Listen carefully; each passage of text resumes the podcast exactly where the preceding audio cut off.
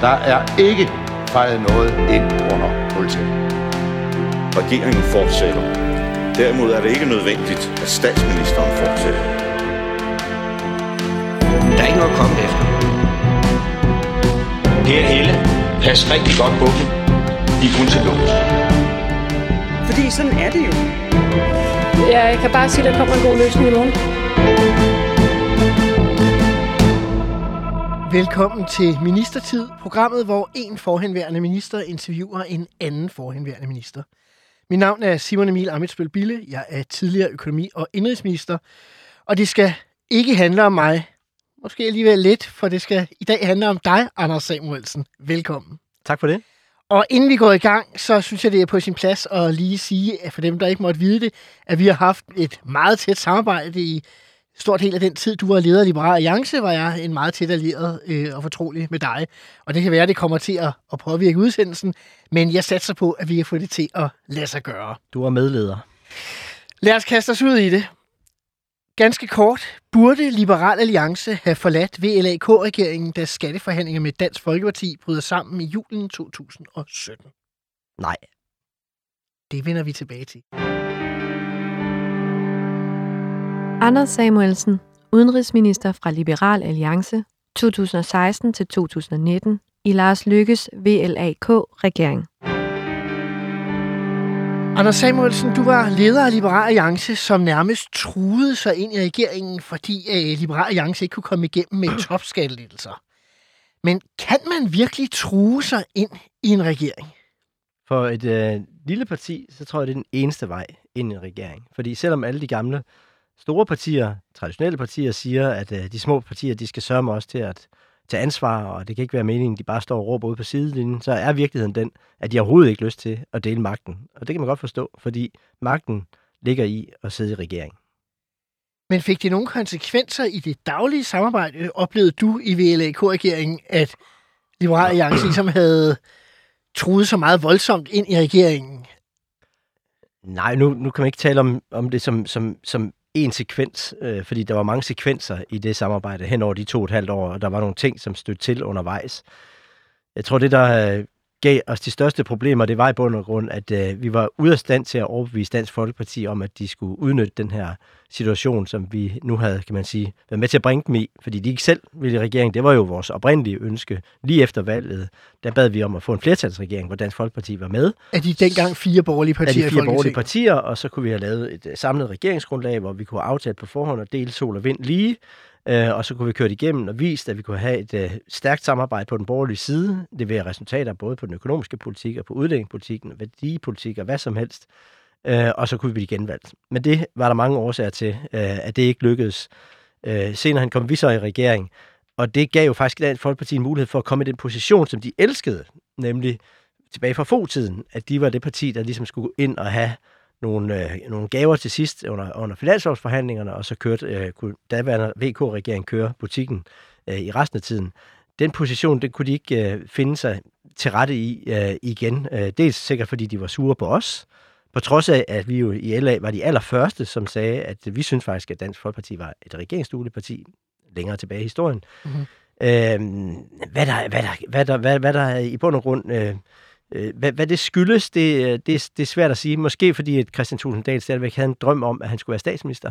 Øh, han var jo det største borgerlige parti øh, efter valget i 19, øh, og øh, kom ikke i regering.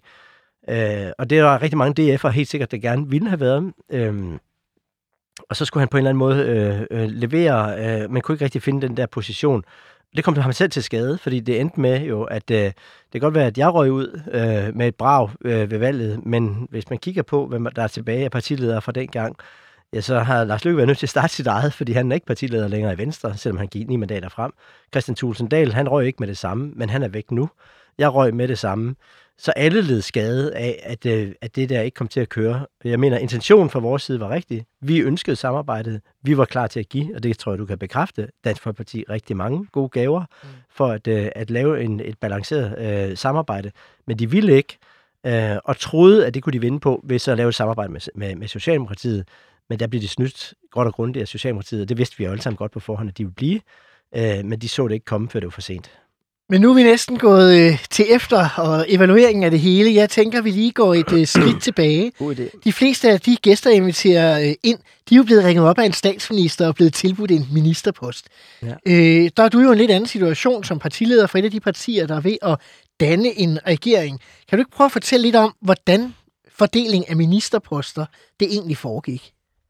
Jo, og så må du supplere min hukommelse, hvis jeg husker forkert, fordi vi sad ved siden af hinanden i hele forløbet, du og jeg, øh, fra, fra Liberale Alliances side. Øhm, altså dels så brugte vi jo lang tid på at overbevise øh, Lars Lykke og Claus Hjort om, at vi skulle i regering, hvis vi ikke kunne få øh, de resultater på, på skattepolitikken, som vi havde stillet op som et krav. Mhm. Øhm, jeg tror, vi døbte øh, Napoleons hatte mødet og øh, Tornado-mødet. og- Tornado-mødet, og rigtigt. vi gav dem alle mulige, og, det, og, og, det, og egentlig så troede vi ikke så meget på det selv, at, øh, og, og var nok også der, hvor vi troede, det ville nok ende med, med, med et valg, indtil, at jeg husker, som jeg husker det, at, øh, at, du, at du kommer og fortalte mig, at nu har du fået et opkald fra Claus Hjort, øh, som ville høre, om vi mente det der alvorligt øh, med regeringsdeltagelse som vi jo havde nævnt flere gange, som en option, som en alternativ. Øh, fordi så var vi tilbage ved udgangspunktet fra, fra, fra 15-valget, nemlig at, at komme i regering, Mhm. øh, og vise, at man som nyt parti også kunne tage et regeringsansvar. Men jeg vil gerne hen til, hvor vi fordeler Ja, men jeg er med på det. Det kommer så, fordi det er nok svært for folk egentlig at forstå, at det, at det foregår, som jeg husker det i den her rækkefølge, nemlig at vi så får, øh, du får det opkald, og øh, jeg kan huske, at øh, jeg mener, jeg husker, at jeg siger til dig, at hvis jeg får det samme opkald fra Lars Lykke om 20 minutter, så er det fordi, de mener det alvorligt. Fordi så er det Claus Hjort, der er sendt i forvejen til, Ja. til toeren, øh, de to, øh, jeg to, og så skulle Lars Lykke og jeg så øh, have den samme samtale. Og det kom, det opkald. Og så var vi godt klar over, at nu er, nu, nu er vi på vej ind i det. Så havde vi en periode, hvor vi øh, diskuterede regeringsgrundlag i hemmelighed øh, med de konservative, for at finde ud af, om vi kunne øh, finde ud af det. Og da vi var ret sikre på det, så lavede vi det stunt, Lars Lykkes idé, at det skulle komme som ud af det blå, at han fik den gode idé til Venstres landsmøde at invitere Liberal. Alliance osv. Ja, der er var vi jo langt, langt, langt inde i forløbet, og vidste jo godt, at det her det kom der en regering ud af, og det var også afklaret med Dansk Folkeparti. Øh, så tager vi yderligere nogle dage, hvor vi diskuterer øh, regeringsgrundlaget, og så kommer diskussionen, som jeg husker det, om at fordele øh, ministerposterne. Mhm. Og der var vores øh, udgangspunkt vel egentlig, at øh, en 3-4 ministerposter, som jeg husker det, det vil være super, super øh, fedt for os. Vi ender med at få øh, betydeligt mere. Vi ender med Seks at få styk. seks ministerposter. Øhm, og, og det var et spil jo at finde ud af, hvem skulle så have hvilke ministerposter. Mhm. Øh, fordi at hvis man sådan, vi to kommer fra det radikale venstre, øh, og traditionen vil så tilsige, at øh, så skulle jeg så have økonomiministerposten, øh, Øh, og så skulle vi finde, øh, øh, hvad hedder det, den mest oplagte post, øh, som jeg husker det, øh, som, som du ville være interesseret i, det var justitsministerposten, og det karambolerede så med øh, det konservative. Plus, at i mit hoved var det helt oplagt, at det største hadeobjekt for Dansk Folkeparti måtte være mig øh, i, i, i det her. Fordi jeg var ligesom symbolet på det irriterende lille opkomling af parti, som nu var på vej ind i regering, på trods af, at Dansk Folkeparti havde været der i mange, mange år, og aldrig var lykkes med det, så overhældte vi lige indenom. Så vi ender med, at, øh, at øh, jeg kommer op med den idé, at, øh, at i stedet for at gøre det på den måde, så kan...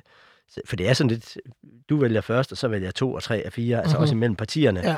Ja. Øh, og, og det var ligesom Venstre og, øh, nej, konservativ og, og LA, der skulle beslutte sig for, hvad vi ville have af poster. Seks til os, tre til dem. Øh, og Ja, var- Lykke var meget åben over for, at man kunne nærmest tage, hvad man ville. vi kunne tage hvad som helst. Øh, Den eneste betingelse, var, at vi ikke tog øh, statsministeriet og finansministeriet. Ja.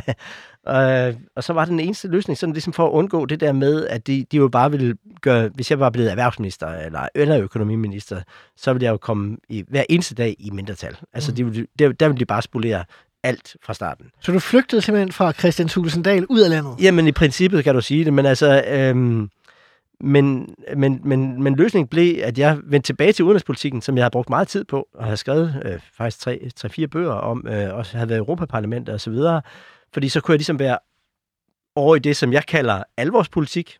Altså nu skal det ikke lyde alt for arrogant, men, men udenrigspolitik, det er altså forholdet til andre stater og så videre, og det laver man ikke Christiansborg fnider ud af. Øh, så det var helt tydeligt, at de, på udenrigspolitikken, der kunne jeg jo lave skiftende flertal, hvis jeg ville. Altså, Mhm. mm. Og alle ville gerne være med til at sikre, at Danmarks forhold til, til udlandet ville være godt, så der kunne jeg være i en mere rolig position, og så samtidig sidde i koordinationsudvalget øh, sammen med dig, øh, som Som repræsenterer er koordinationsudvalget, regeringens indre kerne, kan man sige. som er der, hvor de store beslutninger, og Præcis. der, hvis det ikke kan løses andre steder, så bliver det løftet op i koordinationsudvalget, eller rammerne bliver sat for de ting, som der må forhandles om ude. Øh, så kunne jeg være med øh, i det, uden ligesom at være den provokerende øh, ting, som man skulle konfronteres med hver dag øh, fra, fra Dansk Folkeparti's side. Så derfor blev løsningen, at jeg valgte øh, udenrigsministerposten. Det gav et problem for Venstre, som så skulle finde ud af, hvad skulle de gøre med Christian Jensen. Øh, jamen, det blev så finansminister. Det gav så et problem for, hvad skulle man så gøre Claus Hjort? Så blev det forsvarsminister. Det gik ud over Peter Christensen. Der var mange ting, som så skulle falde på plads. Sådan Men løsningen blev så, at du blev økonomiminister og indrigsminister. Øh, den klassiske rolle, og øh, hvad hedder det, øh, øh, at kunne sidde og være indpiskeren. Og det passede jo også os to, for at sige det lige ud, rigtig godt, fordi at rollefordelingen hele tiden i Liberal Alliance havde været den, at jeg var sådan lidt svævet over vandene, og hvad hedder det, øh, tog mig de, de, hvad kan man sige, ud af til store linjer, eller og så videre, og du var virkelig i maskinrummet, og sørgede for, at der var styr på tingene, og sørgede for, at vi var med de rigtige steder, og at vi ikke lavede øh, tekniske fejl undervejs. Og så fik vi så øh, mulighed for at vælge. Nej, det gav så pladsen jo til, at, øh, at øh, Pape kunne få deres yndlingspost, nemlig justitsministerposten, hvilket de jo også viser sig for, for stor, stor gavn af. Øh, og de kunne gøre øh, Brian Mikkelsen til erhvervsminister, som han var lykkelig for, og Maja Mercado kom ind som socialminister. Og vi fik så til gengæld, skal jeg gøre det færdigt, jo på mange måder vores favoritposter hele vejen ned igennem. Altså, øh, øh, at, at, Vi fik at, det, vi bad om i øvrigt. Vi fik det, vi bad om. Men jeg vil gerne fokusere på dig. Øh, du blev udenrigsminister, øh, som sagt, og øh, hvad var så den øh, udenrigspolitiske opgave, du stod overfor, da du så trådte ja. ind øh, på kontoret med udsigt over Københavns Havn? det var en ufattelig vild tid på mange måder. Altså, nogle gange så, så gør man sig ikke begreb om, hvor meget udenrigspolitik skifter. Det skifter rigtig, rigtig meget, og det går rigtig, rigtig stærkt. Hvis du går 15-20 år tilbage, så troede man jo, at det var da Putin var på besøg i København og drak en øl med Lars Lykke nede i Tivoli, i, hvad hedder det, og man troede, at, øh, at Rusland var på vej ind i NATO nærmest. Øh, hvad hedder det, det vigtigste udenrigspolitiske spørgsmål på mange måder, det var Mellemøsten. Jeg tror, Per Stig Møller lavede, øh, forsøgt på at skabe fred i Mellemøsten. Det lykkedes han så ikke med, trods alt. Men, øh, men, men, men ingen havde forestillet sig, at, øh, at, øh, at der skulle være, eller hvad kan man sige, man gik fra det arabiske forår til kæmpe krise, og ISIL og, og hvad som helst. Kina var en spiller selvfølgelig 15-20 år tidligere, men ikke på det niveau, som de nu var.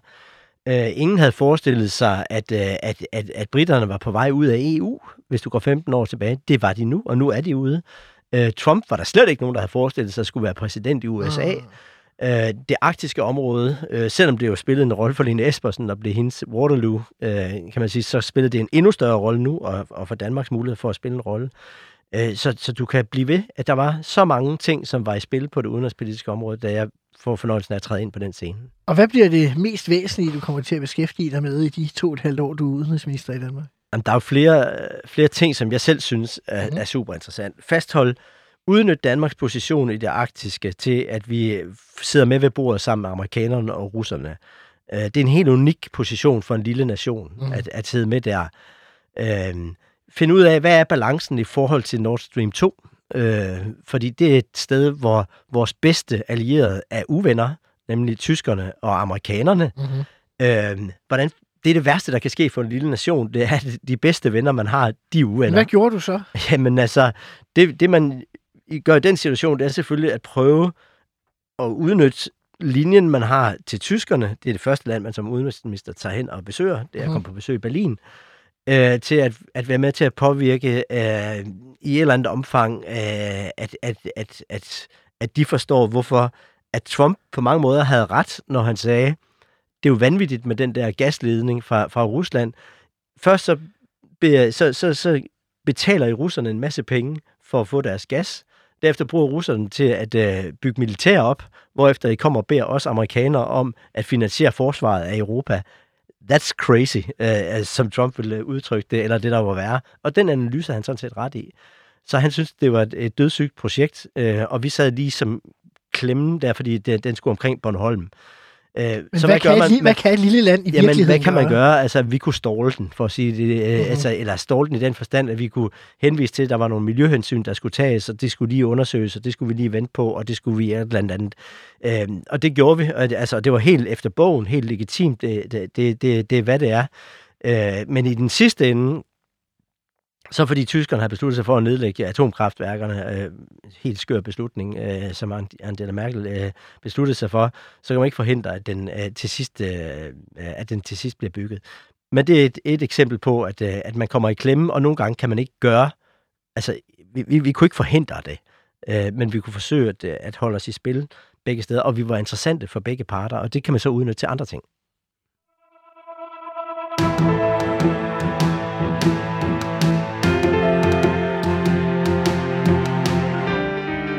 Men inden du går i gang, så bliver det nødt til. Jeg ved godt, vi er, og vi, vi er på tidspres, og det er også i orden og så videre. Men sådan har vi også nogle gange arbejdet uh, tidligere. Nu nævner, nævner vi kun det ene område. Men jeg håber, vi kommer tilbage vi til andre, fordi der er super andre bare mange, roligt, vi mange, kommer mange, mange spændende tilbage til øh, udenrigspolitikken elementer senere. udenrigspolitikken. Øh, men vi skal lige tilbage øh, til, til din ven Christian Tulsendal, som alligevel forfulgte dig øh, lidt. Tilbage til finanslovens skatteforhandlingerne i 2017. Øhm, I forbindelse med finansloven 17 diskuteres der også en større skatteaftale, og det ser faktisk ud til at gå rigtig godt. Det kan jeg bevidne som daværende Mm. økonomiminister. Ja. Men pludselig begynder det at knirke, måske især efter, at Dansk Folkeparti også i 13 får et lidt dårligt kommunalvalg. Øh, I 17. Ja, undskyld, i 17 Ja, ja, ja. Øh, får et øh, dårligt øh, kommunalvalg.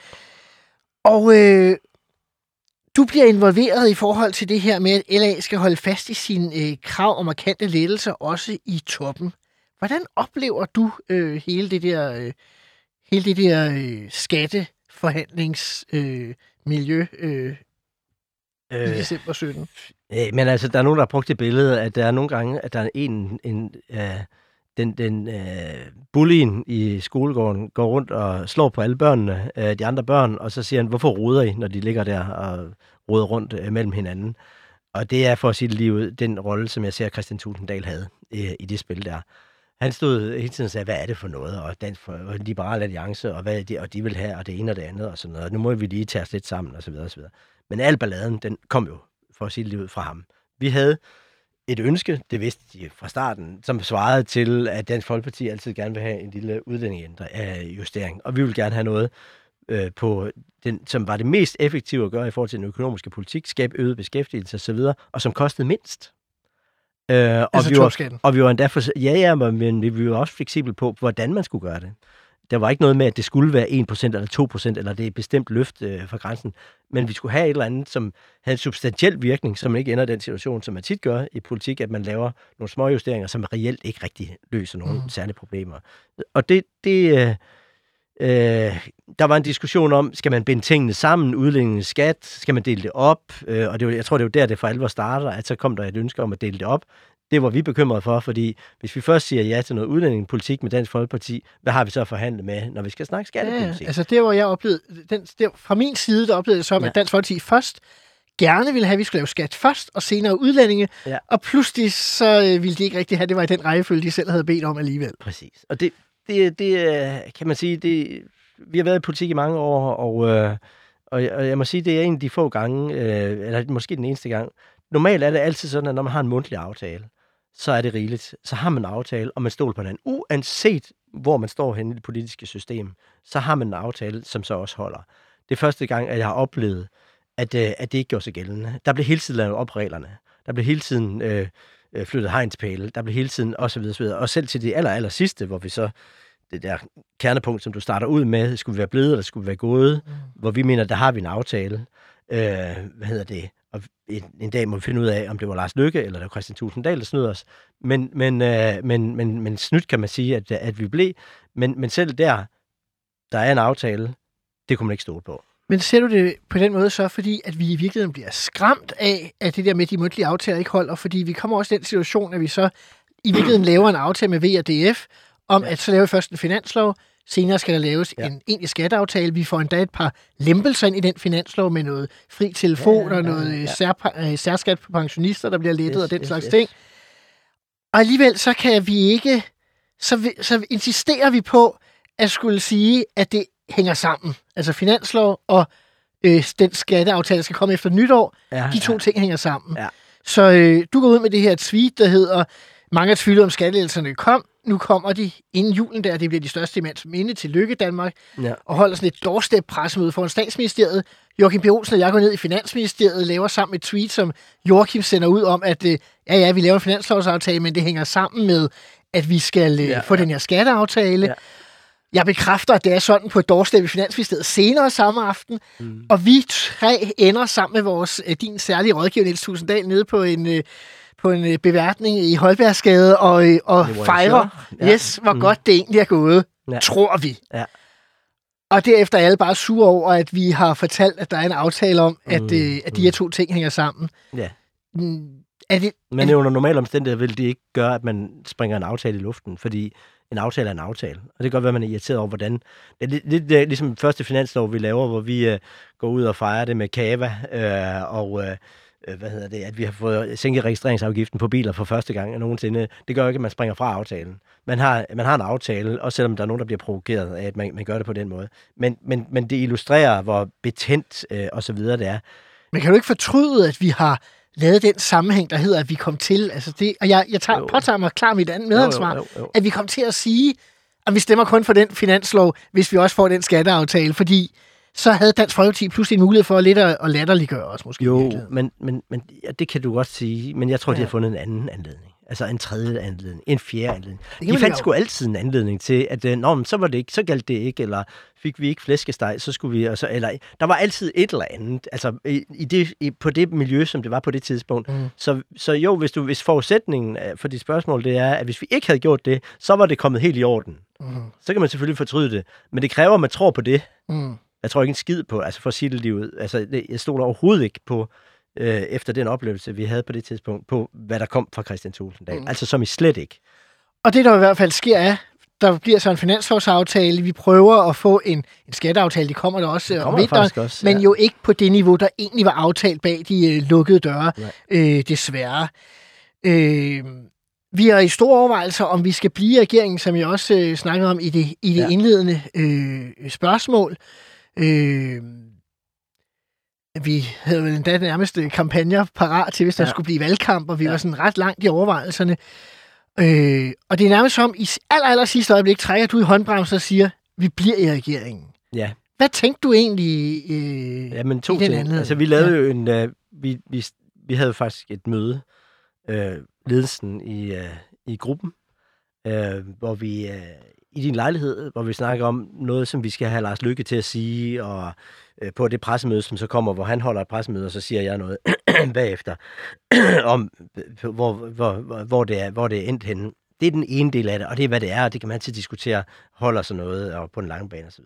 Min største bekymring, da vi kommer derhen til, det Mhm. er, og det her, det er jo igen kontrafaktisk historieskrivning. Man kan aldrig blive, finde ud af, om øh, hvis, Sådan vi, hvis vi var gået ud, og var der så kommet et valg, hvordan skulle det egentlig komme? Fordi man kan ikke, mm, kræver, at der er nogen, der er enige om, at man skal vælte regeringen, og der kunne stadigvæk være mulighed for at drille os med at trække det i langdrag, og så var vi bare ude af regeringen, ligesom SF, da de trak sig ud af regeringen. Først kommer de ind i regeringen, så trækker de sig ud, og så eksploderede SF.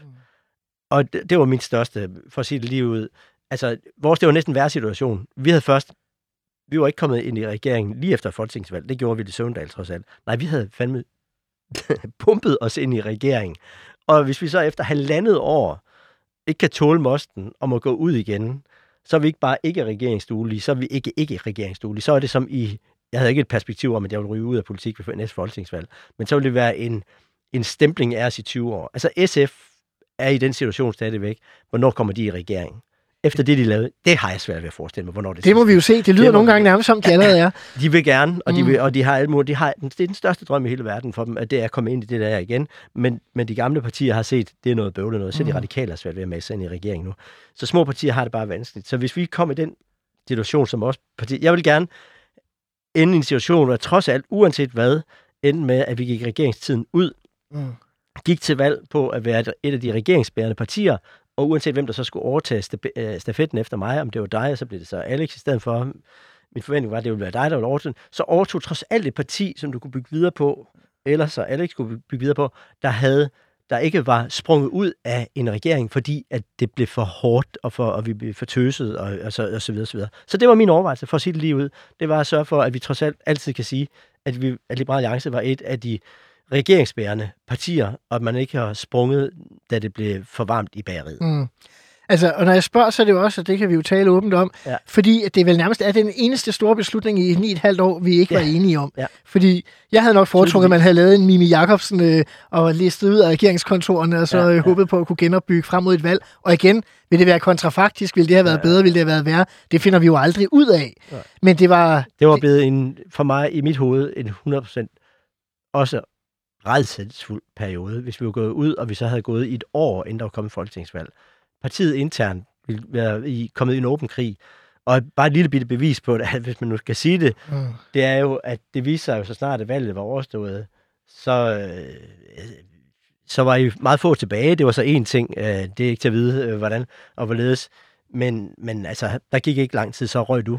Øh, øh, fordi at, øh, at, hvad man troede, der var alliancer eller ikke alliancer, eller og så videre, det var et no-go. Vi, vi, var, vi var væk fra en situation, hvor, hvor der var ro på partiet, hvor vi, hvor vi, hvor vi havde kontrol over partiet, og hvor, hvor der var en loyalitet i forhold til, at det var dig og mig, der havde bygget det op. Det var væk. Uanset at, at vi lige havde bragt nogen til ind i ministerposter, som de ellers aldrig var, ville være kommet ind på, uanset at andre havde fået en mulighed for at se et perspektiv i, at de kunne blive minister osv., mm. så er det sådan, at det er nemt at, at, at være leder, når det er på vej op. Når det begynder at gå nedad, så vil det blive... Jeg var sikkert blevet væltet inden et uh, eventuelt folketingsvalg allerede, højst sandsynligt. Uh, interne skemysler, whatever, det er også ham, og han er skyldig op i træet og alt muligt andet, og så videre, og så videre. Så om partiet ind på 2,34 procent på den her måde, eller på den anden måde. Jeg tror, det var en samme sted, men det kan vi ikke bevise. Det kan vi aldrig vide. Hvordan, synes, hvordan synes du så, det påvirkede regeringsarbejdet efter, da vi så var overstået? Øh, Nå, men der blev jo stadigvæk lavet aftaler, og mm. der var Mm. også områder, som var knap så kontroversielle, og som ikke havde så meget med, med, med, med LA's øh, øh, øh, mærkesager. Vi gjorde jo faktisk meget ud af at, at vise, synes jeg, at vi var ikke... Altså selvom man gjorde det til, at vi... Det endte med, at vi bare var et topskatteparti, men vi har faktisk i hele opbygningen af partiet gjort meget ud af at vise, at vi var alt muligt andet. Vi havde holdninger på alle mulige områder. Vi havde politik på alle områder. Vi brugte rigtig meget tid på det internt i vores arbejde i partiet. Du stod i spidsen for det. Udvikle politik på alle områder. Så vi ikke bare var et enkeltsagsparti. Vi skulle være det nye parti, som ikke bare var et enkeltsagsparti, men som havde rigtig mange ting. Og så paradoxalt nok ender vi med at blive øh, dømt på at være et enkeltsagsparti. That's it.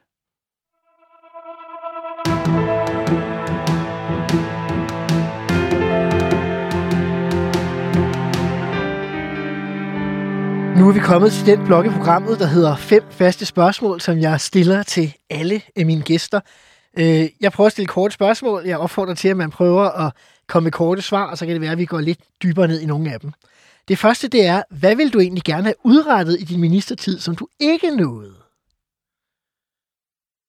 skabt fred i verden og fred i Mellemøsten og har øh, fået øh, USA og, Rusland til at forbrøde sig for Rusland ind i NATO. Du kan jo blive ved. Altså på udenrigspolitikken, der er der virkelig meget, som man gerne ville, som man ikke lykkes med. Men jeg er glad for, at det lykkedes at lave en meget, meget klar markering i forhold til øh, øh, hvad hedder, Israels øh, placering, om de skulle, øh, altså hvordan de skulle bedømmes på item 7, tror jeg det hedder, øh, at, at vi fik lavet en alliance med britterne om, at, øh, at det stoppede det der med, at, at Israel skulle have sådan en sær, sær, sær hård behandling øh, i FN-systemet.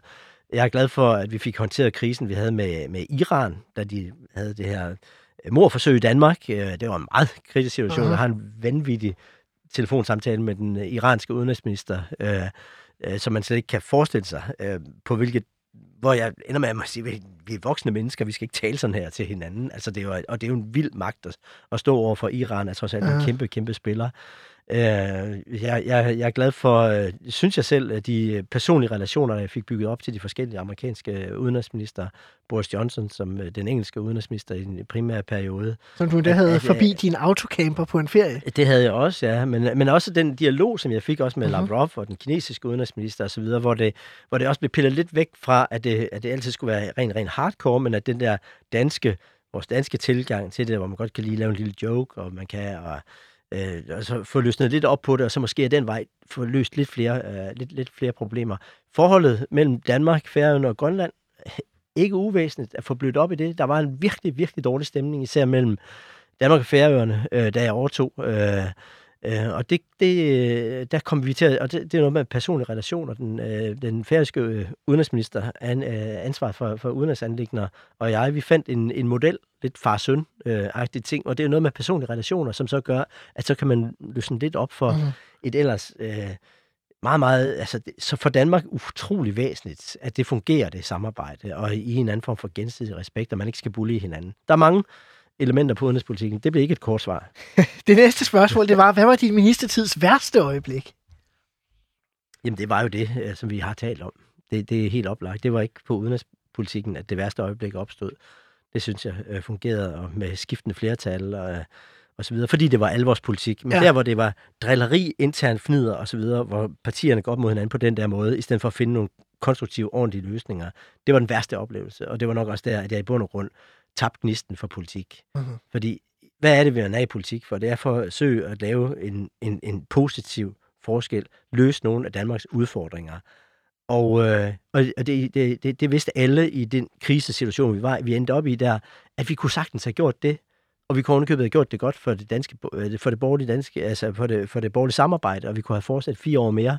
Men på grund af de der interne nulsumspil, øh, øh, horn i siden på hinanden, og nogen tror, at man er på vej til at blive konger, altså Dansk Folkeparti Christian Tulsendal, og i stedet for ender med at ødelægge det sig selv, for, for sig selv med det der, med Radio 24 med øh, omfartsvej ved Maja.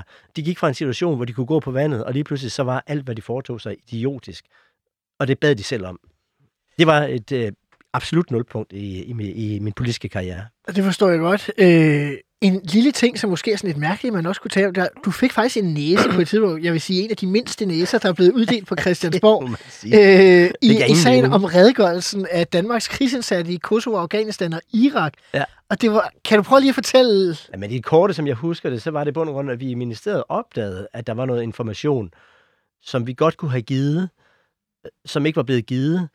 Der var ingen, der havde opdaget det i Folketinget. Altså til dem, der øh, lavede redegørelsen? Ja, og så, så, så gør vi opmærksom på, at, øh, at, vi har blevet, at vi har fundet det der, og, og så videre. Så det er jo ikke noget, jeg selv var personligt på den måde involveret i, men vi gør opmærksom på det for at være redde og ordentlige. Fordi at Udenrigsministeriet laver nogle referater fra møderne Præcis, i Udenrigspolitisk ja. i Folketinget. Og det gør vi så, hvor efter at Folketinget griber muligheden for at give mig en næse for noget, de aldrig nogensinde selv havde opdaget. Altså, det var ikke sådan noget med, at det var gravet op af nogle journalister, eller gravet op af et eller andet. Vi gør i bedste mening fortæller, vi kunne bare holde vores mund så har jeg aldrig fået en næse. Nu fik jeg så en næse for at være ærlig øh, og åben. Det er, den, det, det er en næse, jeg er stolt af. Jeg kan huske det absurd i hvert fald, at jeg var i kontakt med flere partiers partiledelse, der ikke måske helt havde opdaget, at deres udenrigsordfører var i gang med at give en næse for noget, man normalt ikke ville give en næse for. Ja, fuldstændig rigtigt. Øh, ja. Og jeg tror, hvis partiledelserne havde hørt om sagen noget før, så tror jeg simpelthen ikke, man havde kunnet samle 90 mandater Nej, for den næse. det er helt overbevist om, at du har ret i. Men derfor er det jo stadig meget interessant at, at tale ja. om, fordi at politik nogle gange er så bagvendt, så der sker bare noget, og så øh, sidder næsen på minister. Og den var, så var anledningen der, og de skulle også lige lave markering over for, at øh, så nemt skulle det heller ikke være for mig at være udenrigsminister. Hvad for din ministertid er du flov over? Flov over i min ministertid? Jamen, jeg, bruger, jeg har virkelig ikke brugt tid på at, øh, at, at, at tænke på, at der er et eller andet, som jeg er, er flov over fra min ministertid. Altså, det, det ved jeg så ikke, hvad det skulle være. Altså, har du et hint? Eller et eller andet. Altså, jeg, jeg, jeg stiller alle spørgsmål, man kan sige, at... Jamen, jeg, man kan, skal, så skal man jo vende tilbage til, at jeg flov over den måde, vi håndterede det på. Øh, den der øh, kæmpe skattedrama og så videre. Vi gjorde det bedste mening, og jeg gjorde det bedste mening. Jeg havde, som Niels Helve altid sagde øh, på, øh, på gruppemøder, kan jeg huske fra det radikale venstre, når der var nogen, der kritiserede ham eller det radikale venstre, så sagde han, vi haver intet ondt bedrevet.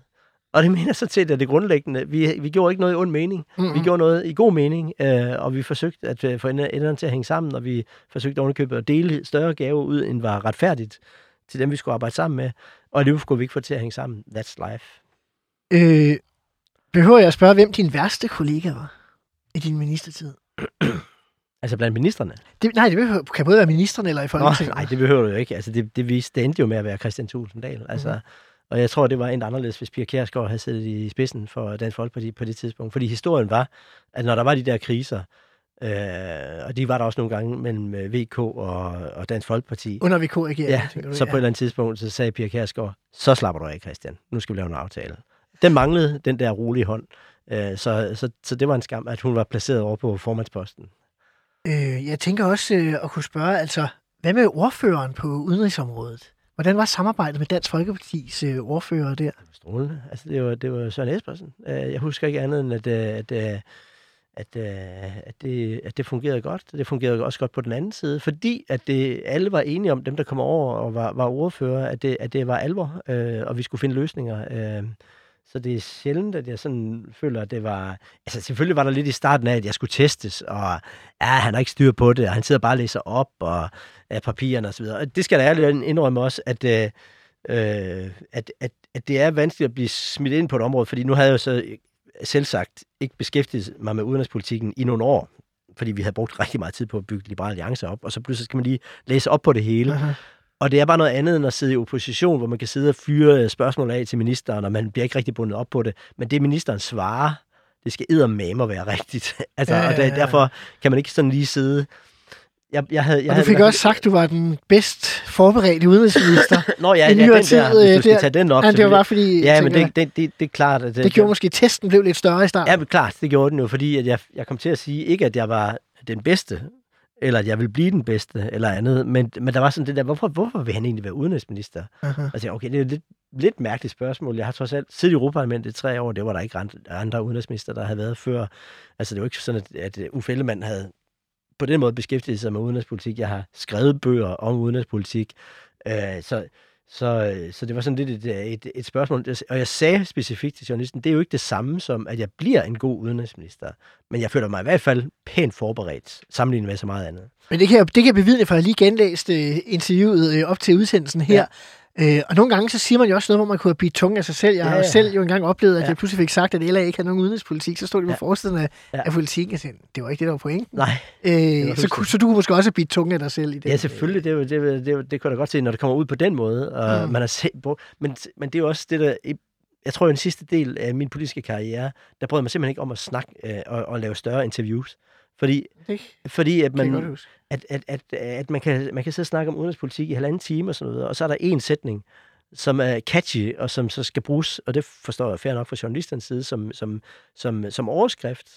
Lægger, ikke, og jeg lægger rigtig meget mærke til det nu, når jeg selv følger sådan lidt mere fra sidelinjen, hvor man tænker, jamen det er jo ikke det, det store interview handler om, og så videre. Men, men det var ligesom det, der kunne være gøre, at der var mange, der ville dele historien og lave klik på den og alt sådan noget. Og det der, det er et eksempel på det. Vi taler om alt muligt i det interview. Og det, så er det hjørne, som bliver hævet op, og det er det eneste, man husker mig for. Altså, eller, øh, nej, men altså, men, men, men den sætning, det, nej, altså op i træet, og nogle få andre ting, ikke over en 20-årig øh, politisk karriere. Men, men sådan er det. det du, selv, du starter selv ind med jinglen her. Det er, der kommer en god løsning i morgen. Helle Thorne lavede alt muligt andet, men det er den jingle, eller fejret ind under gulvtæppet. Ja, han var statsminister i 10 år, men det er den sætning, vi husker ham for øh, på Slytter, og sådan, sådan, sådan vil det være. Øh, sådan er det bare i politik.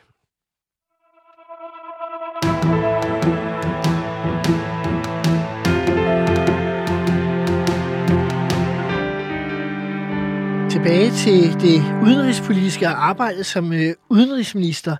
Der er vel også en del sådan, øh, repræsentativt arbejde, hvor man skal øh, være ude og sælge danske erhvervsinteresser, eller ja. Ja. være med på, på mere øh, venlighedsbesøg øh, i udlandet, også sammen med kongehuset.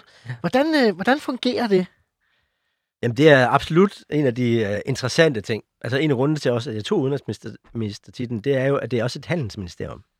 Så derfor kunne vi få lidt handel, altså noget erhverv ind, som var klassisk LA-politik også, ikke? Mhm.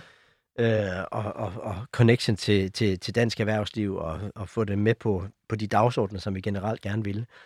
Jamen, det er spændende. Det er det. Det er jo en unik situation, udover at vi som regeringen uh, har det her øh, statsråd øh, 14 dage eller 3 uger eller sådan noget med, med dronningen, eller hver måned, Hvor ministerne skal fremlægge deres Fremlægge deres sager for lovforslag. dronningen. Ja.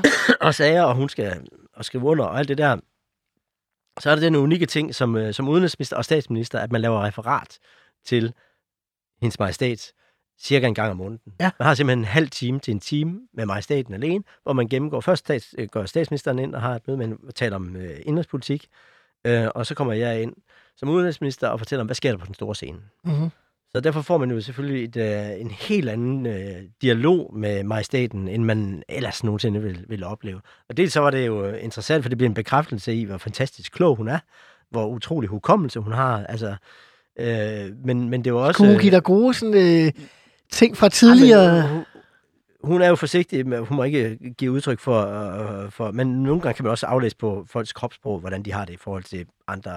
Fordi hun Altså, skal holde sig ude af politik. Hun skal men... holde sig ude af politik, men, men skal hele tiden være, være opdateret. Øh, men, men der er også noget forberedelse til, når man skal på, på udenlandsbesøg. For eksempel skulle vi til Argentina. Dronningen er faktisk kun på officielt besøg en til to gange om året. Så det er jo egentlig ikke ret mange gange i løbet af hele den karriere, hun har haft, at hun har været på officielle besøg Mhm. øh, i, i udlandet. Øh, jeg var med på tre, vel Ghana, øh, øh, hvad hedder det, baltiske lande til sidst, øh, og øh, øh, øh, også Argentina. Ja. Og Argentina, der havde dronningen været helt tilbage i start 60'erne, nærmest, tror jeg, før hun fik børn. Og hun kunne huske de mest utrolige detaljer fra den tur der. Da vi snakker om, "Hmm, nu skal vi på den tur, og hvad skal der ske, og, og så videre. Men hun kunne huske derudefra, og, og så videre, og så videre. Så, og jeg havde en stedfar, der havde været præst nede i Tandil, det område, som vi også skulle ud og besøge ud over Buenos Aires. Så, så det var ret vildt. Og da vi skulle til Ghana, der har jeg en, en bror, som har været efterskolelærer i mange år, som nærmest var blevet høvding nede præcis i det område, hvor den, den, dem, vi skulle mødes med dernede, som har nøglerne til det, der hedder Christiansborg nede i Ja. øh, det slot, der ligger dernede. Det gamle Så- danske slot. Ja, ja, ja, præcis. Så da, de, da, vi- da vi kom til det der møde der, der var, der var de, ah, men det er jo, øh, det er jo den store Karl Peters øh, bror, der kommer på besøg, og så kom dronningen, og de var meget begejstrede. De havde mødt ham i 20 gange, de har jo ikke mødt mig før. Men, men, øh, men, men, men, øh, men der er nogle, nogle øh, interessante ting, og så har jeg så oplevet nu, sjovt nok, fra det modsatte side. Altså det der med at være den minister, der kommer med på de der erhvervsfremstød, som det var i Stockholm og andre, andre steder, hvor jeg var med, øh, og man er ind, man følger i hælene på kongefamilien, eller, og så øh, holder en lille tale, og et eller andet ud igen, ind og ud, ind og ud. Det er jo sådan, Ja. minister gør. Ikke? De er jo aldrig rigtig med til det hele. Men for nylig var dronningen så på, på officielt besøg til Tyskland.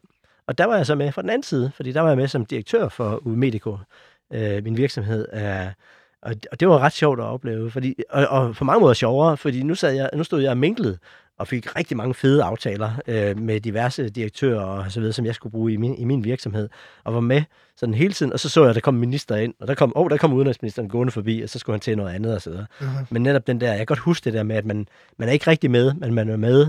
Øh, ja, Først prøvede du at åbne forskel. døre, nu har du prøvet at være dem, der går ind ad døren. Eller Nu er, jeg, nu er jeg bare en af dem, som lige skal præsentere over for, på, på, på, på et minut over for kronprinsen, hvad det er for et produkt, vi har, efter Novo Nordisk har gjort det, efter nogle af de andre har gjort det. Det, det, var, det var en sjov oplevelse. Øh, spændende, ja.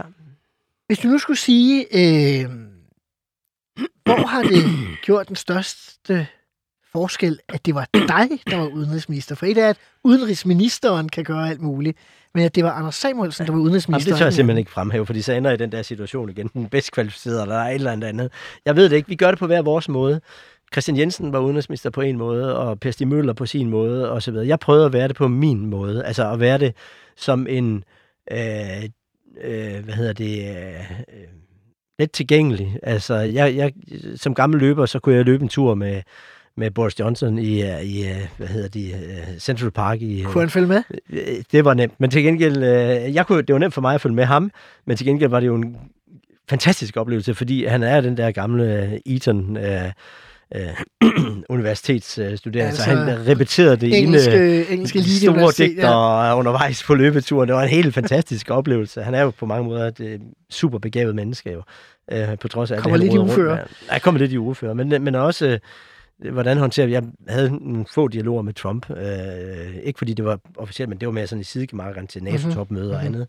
Men, men at være en, øh, en som de... Øh, som man ligesom på en eller anden måde sørgede for, at de kunne huske en. For de møder jo altså især ruslandske, amerikanske, kinesiske, igen og igen, øh, alle mulige lande, som kommer ind forbi. Hvordan får man lige sat et lille aftryk, så de mm. kan huske en, når man er der igen næste gang. Og det, det er det, man kan bruge til, når der så er nogle sager, der skal løftes. Og det var min måde at gøre det på.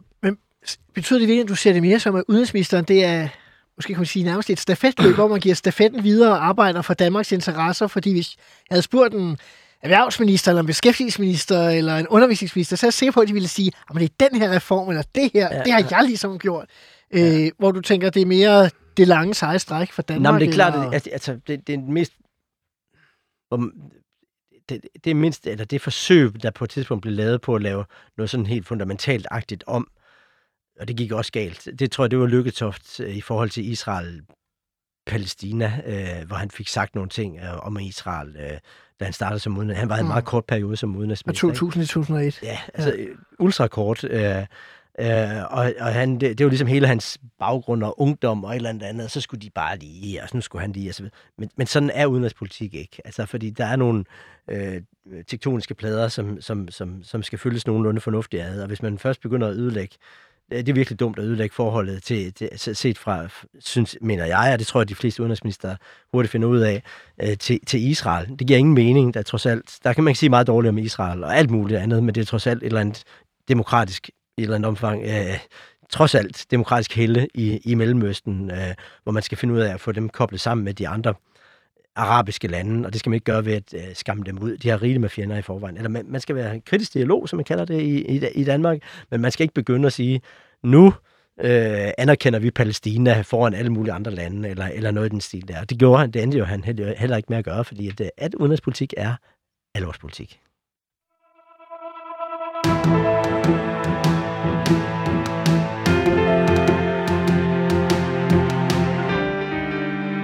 Afslutningen på VLAK-regeringen blev også lidt af et drama. Midt i valgkampen udgiver daværende statsminister Lars Løkke Rasmussen bogen Befrielsens øjeblik, hvor han vel nærmest de facto smider LA ud af en borgerlig regering, hvis den måtte fortsætte efter et valg, for nu er det kun VKSR, der kan lave noget omkring øh, midten.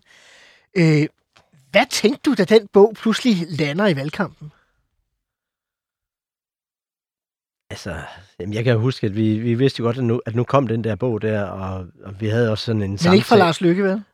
Øh, nej, nej, men rygterne gik jo, og så fik man så et opkald fra, hvor vi havde sådan et, et, et, et fælles opkald af Søren Pape og jeg og, og Lars Løkke. Og Lederne af de tre skulle regeringspartier. forklare, hvorfor han var ved at smide de andre partier ud, og, eller også øh, halvvejs ud. Og, men på det tidspunkt, der var det jo bare en, et kæmpe, hvad hedder det, ja, øh, et, et kæmpe kaos øh, i forvejen, og så kom det der, øh, og så, men, men altså i den sidste ende, er der et borgerligt flertal, som er nogenlunde øh, samarbejdsdueligt, så vil det jo altid ende der efter et valg. Altså snakken om, at der skulle komme en VS-regering, eller noget, der mindede om, eller med, øh, med, med det radikale venstre, det var nok mere et, et valggimmick, øh, vil jeg stadigvæk mene, fordi det, det har ingen gang på jord. Altså, det, man har prøvet det med VS-regeringen, og det, det ender i en katastrofe i løbet af ganske kort tid. Og, og hvem Et var år det, hvem skulle 78 være, til 79. Ja, hvem, hvem, hvem, hvem, hvem var det, der skulle være statsminister i den situation? Eller forestille Mm. sig, at Lars Løkke han så pludselig skulle være sådan en øh, ydmyg øh, eller hvad, finansminister under ledelse af Mette Frederiksen, eller eller, eller udenrigsminister under ledelse af Mette Frederiksen, eller, eller, eller under ledelse af hvad? Øh, Hvem skulle kompromiskandidaten være? Morten Østergaard som statsminister? Eller? Det var helt på månen. Altså, og det er den snak, når det kommer til stykket, tror jeg stadig, stadigvæk på. Man kan altid ønske sig det. Vi havde også en drøm om det i Ny Alliance til at starte med, at man kunne øh, bryde de der, de der blokke op med på den sidste dag, så skal man ligesom beslutte sig for, om det er til højre eller venstre, man går. Men det må da alligevel have sat nogle tanker i gang, at øh, han havde været i gang med at skrive den bog de seneste par måneder af VLAK-regeringen, mens han havde... Altså jeg havde i hvert fald tænkt over, at han sad jo opfordrede os andre til at skulle sørge for ikke at have for separate udspil, sådan så regeringen Ja. kunne gå nogenlunde øh, sammen Ja. til valg. Ja. Og så midt under valgkampen, så øh, Så sker kom der han med sit eget øh, stunt. Ja. Ja, men altså, Lars Lykke er jo på nogle måder, øh, på nogle felter jo øh, ganske uforudsigelig. Øh, og, øh, og det kan godt være, at han høstede en kortvarig gevinst, men han skabte jo utrolig mange problemer for sig selv, fordi folk internt i Venstre blev jo vanvittigt rasende på ham, øh, og det skabte jo vejen frem til, at han var nødt til at øh, forlade Venstre. Og nu skal han så starte helt forfra med, med Moderaterne og prøve at se, om han kan få det til at lykkes. Jeg tror sådan set nok, han skal få lykkes i et eller andet omfang, men det er, men det er jeg har prøvet at starte parti. Jeg har prøvet det i princippet to gange. Først Ny Alliance, efter Liberal Alliance. Det er ikke for tøsdrengen. Det kommer ikke af sig selv. Og det, og det er ikke sådan, at man pludselig har 20 procent af stemmerne. Det havde vi i Ny Alliance en kort... Øh, vi havde 10-15 procent øh, i nogle målinger. 10 procent øh, midt i valgkampen med 7. Faktisk rundede vi næsten 10 procent. Og da valget var overstået, der havde vi 2,7. Altså, det, det går ikke så nemt, og det gør det slet ikke for nye partier. Det gør det heller ikke, selvom man, man hedder Lars Løkke. Så det, det, det er et hårdt job. Det er okay job. Altså, det, det er okay. Uh, egentlig ambitionen i at prøve at se, om man kan få skilt fløjene lidt af. Det var, kom jo også i et miljø, hvor potentielt Rasmus Paludan kom i Folketinget. Mhm. Uh, hvilket jo selvfølgelig har skabt endnu mere kaos. Men jeg siger også god fornøjelse til dem, der efter et folketingsvalg, eventuelt borgerligt flertal, skal få enderne til at mødes mellem Pernille Vermund, uh, Morten Messerschmidt, uh, Pape, Lars Lykke, uh, Ellemann, uh, Holy moly. LA får en kæmpe losing ved valget i 2019. Øh, du var jo selv ud af Folketinget, så vidt jeg har kunne læse mig til, kun som den anden partileder i historien, der er røget ud, uden partiet er røget med. Den første var Kristelig Folkeparti's Jens Møller, der røg ud i 1979, da de går fra 6 til 5 mandater. Kirsti Møller var meget tæt på. Han var tæt på i 98, ja. Men han, øh, han klarede det med et tillægsmandat. Ja. Øh, hvad tænkte Men du det var jo egentlig? reelt mit eget valg, kan man sige. Altså ikke, at jeg røg ud, men uh, det kunne være undgået, fordi vi havde en stor diskussion undervejs, om jeg skulle flytte ned til Sydjylland, efter at uh, Mette uh, stoppede som kandidat Bock, dernede. søster Og tidligere havde gjort det, og så havde jeg skabt nogle andre problemer internt, uh, og Bøvl og Henrik Dahl, og hvad ved jeg. Men så var jeg blevet genvalgt, hvis vi jo kom over 2 procent. Så, Ja. ja. så, men jeg holdt fast i, at uh, egentlig det, som jeg helt tilbage fra, da vi skulle fordele uh, uh, hvad hedder det, kredse første gang, Tilbage i 2010. Ja, at jeg havde en idé om, at hvis det var, at det skulle være, at jeg skulle være partileder, så skulle det være for et parti, der trods alt havde en 6-7 mandater eller noget. Og, og, og ende ned i en 4 mandaters øh, situation, det, det, det skulle det skulle gerne være, og hvis, hvis, hvis, folk ikke, hvis der ikke var nok, der havde tillid til mig, så man kom ned på det der, så var det nok bedre at leve jeg var væk. Så man kan sige, det var mit befrielsens øjeblik. Fordi man kan ikke forlade politik frivilligt. Det er noget af det vanskeligste i hele verden. Når det går godt, så har man lyst til at blive ved. Når det går dårligt, så vil man have comeback. Jeg kan skrive under på begge dele. Så hvordan forlader du politik på en fornuftig, værdig, ordentlig måde? Det er så svært. Og det, er også, det bliver også uværdigt, kan man sige, for mit vedkommende. Men det var trods alt et kort, så var det overstået. Det var et valgnederlag, og så var det slut. Det var ikke til diskussion. Det var bare slut. Nej, nej. Og jeg, det kan, var hu- min jeg kan huske, at vi to havde den der joke kørende med hinanden om, hvem af os, det var mest synd for. Dig, der var røget ud, ja. Eller mig, der sad tilbage med tre andre. Præcis, ja. Jeg er helt overbevist om stadigvæk, det var mest synd for dig. Nej, men det, er ikke, det betyder jo ikke, at det ikke er et narkotikum, man, som bliver taget fra en. Mm-hmm. Fordi politik er ekstremt vanedannende, og det er super, super spændende, og der er også elementer af det, jeg stadigvæk kan, kan, kan savne. Men at komme ud af det, og man kan godt køre træt i det, og det vil du også kunne se på andre politikere, de gør, men de kan ikke finde ud af, hvordan skal de komme ud af det, fordi det er alligevel trods alt en tryg platform, og man har et sted, man, man kender, man har været i det 20 år, og kan man noget andet? Og det var den store udfordring, jeg så har stået for efterfølgende at prøve at bevise det. Den står jeg midt i stadigvæk. Hvis nu din afløser, Alex Vandopslag, også får LA med i regeringen, kunne man så forestille sig i noget scenarie, at du ville blive fristet, hvis han ringede og sagde, Anders, vi har brug for en med erfaring tilbage på ministerholdet. Hvad vil du svare der? Uh, nej, fordi at uh, min skønne forlovede sagde til mig, at, uh, hvad hedder det, har sagt til mig, at det var med mig godt, at uh, du røg ud af politik, for jeg gider ikke at være kærester med en politiker, under nogen omstændigheder. Uh, så alene fordi, at jeg skulle miste hende, og, og, og, og dermed uh, have meget mindre kontakt med min nye søn, Leo, øh, vil gøre, at det kommer ikke til at ske. Øh, og, så, så, og du vil måske have fået et andet svar, hvis du har spurgt for et år siden, eller halvandet år siden. Mm-hmm. Men nu er jeg også så langt i det projekt, som jeg har gang i nu, og det er så enormt sjovt, og enormt inspirerende, og givende, og alt muligt andet, at, øh, at øh, plus, bare lige kort, jamen bare, bare lige kort, så synes jeg, at politik bliver grimmere og grimmere, når jeg ser det udefra. Og det bliver mere og mere at finde fejl, og gøre personlige ting, og hive det frem, og så videre. Og jeg har levet et fuldt liv, og helt liv, og med fejl og alt muligt andet. Og jeg har ikke lyst til at skal være en del af det der show, der foregår på tabloid, som også er på vej over de almindelige aviser osv. Til allersidst, Anders, så øh, jeg starter med at sige tak, fordi du kom. Øh, det var et lidt specielt interview også for mig. Ja. Øh, tror du, vi har klaret at lave en udsendelse, som har givet noget til lytterne, selvom at vi har den relation, vi har? Øh, jeg synes, vi har gjort vores bedste, men øh, det må være op til lytterne. I må skrive til mig, øh, om øh, I synes, det var, var ordentligt, og så må jeg jo ellers stramme mig an, hvis ikke det var. Mit navn er Simon Emil Amitsbøl Bille. Du har lyttet til Ministertid med Anders Samuelsen på 24-7. Programmet er tilbage i næste uge med en ny forhenværende minister, og jeg håber, at du stadig har lyst til at lytte med.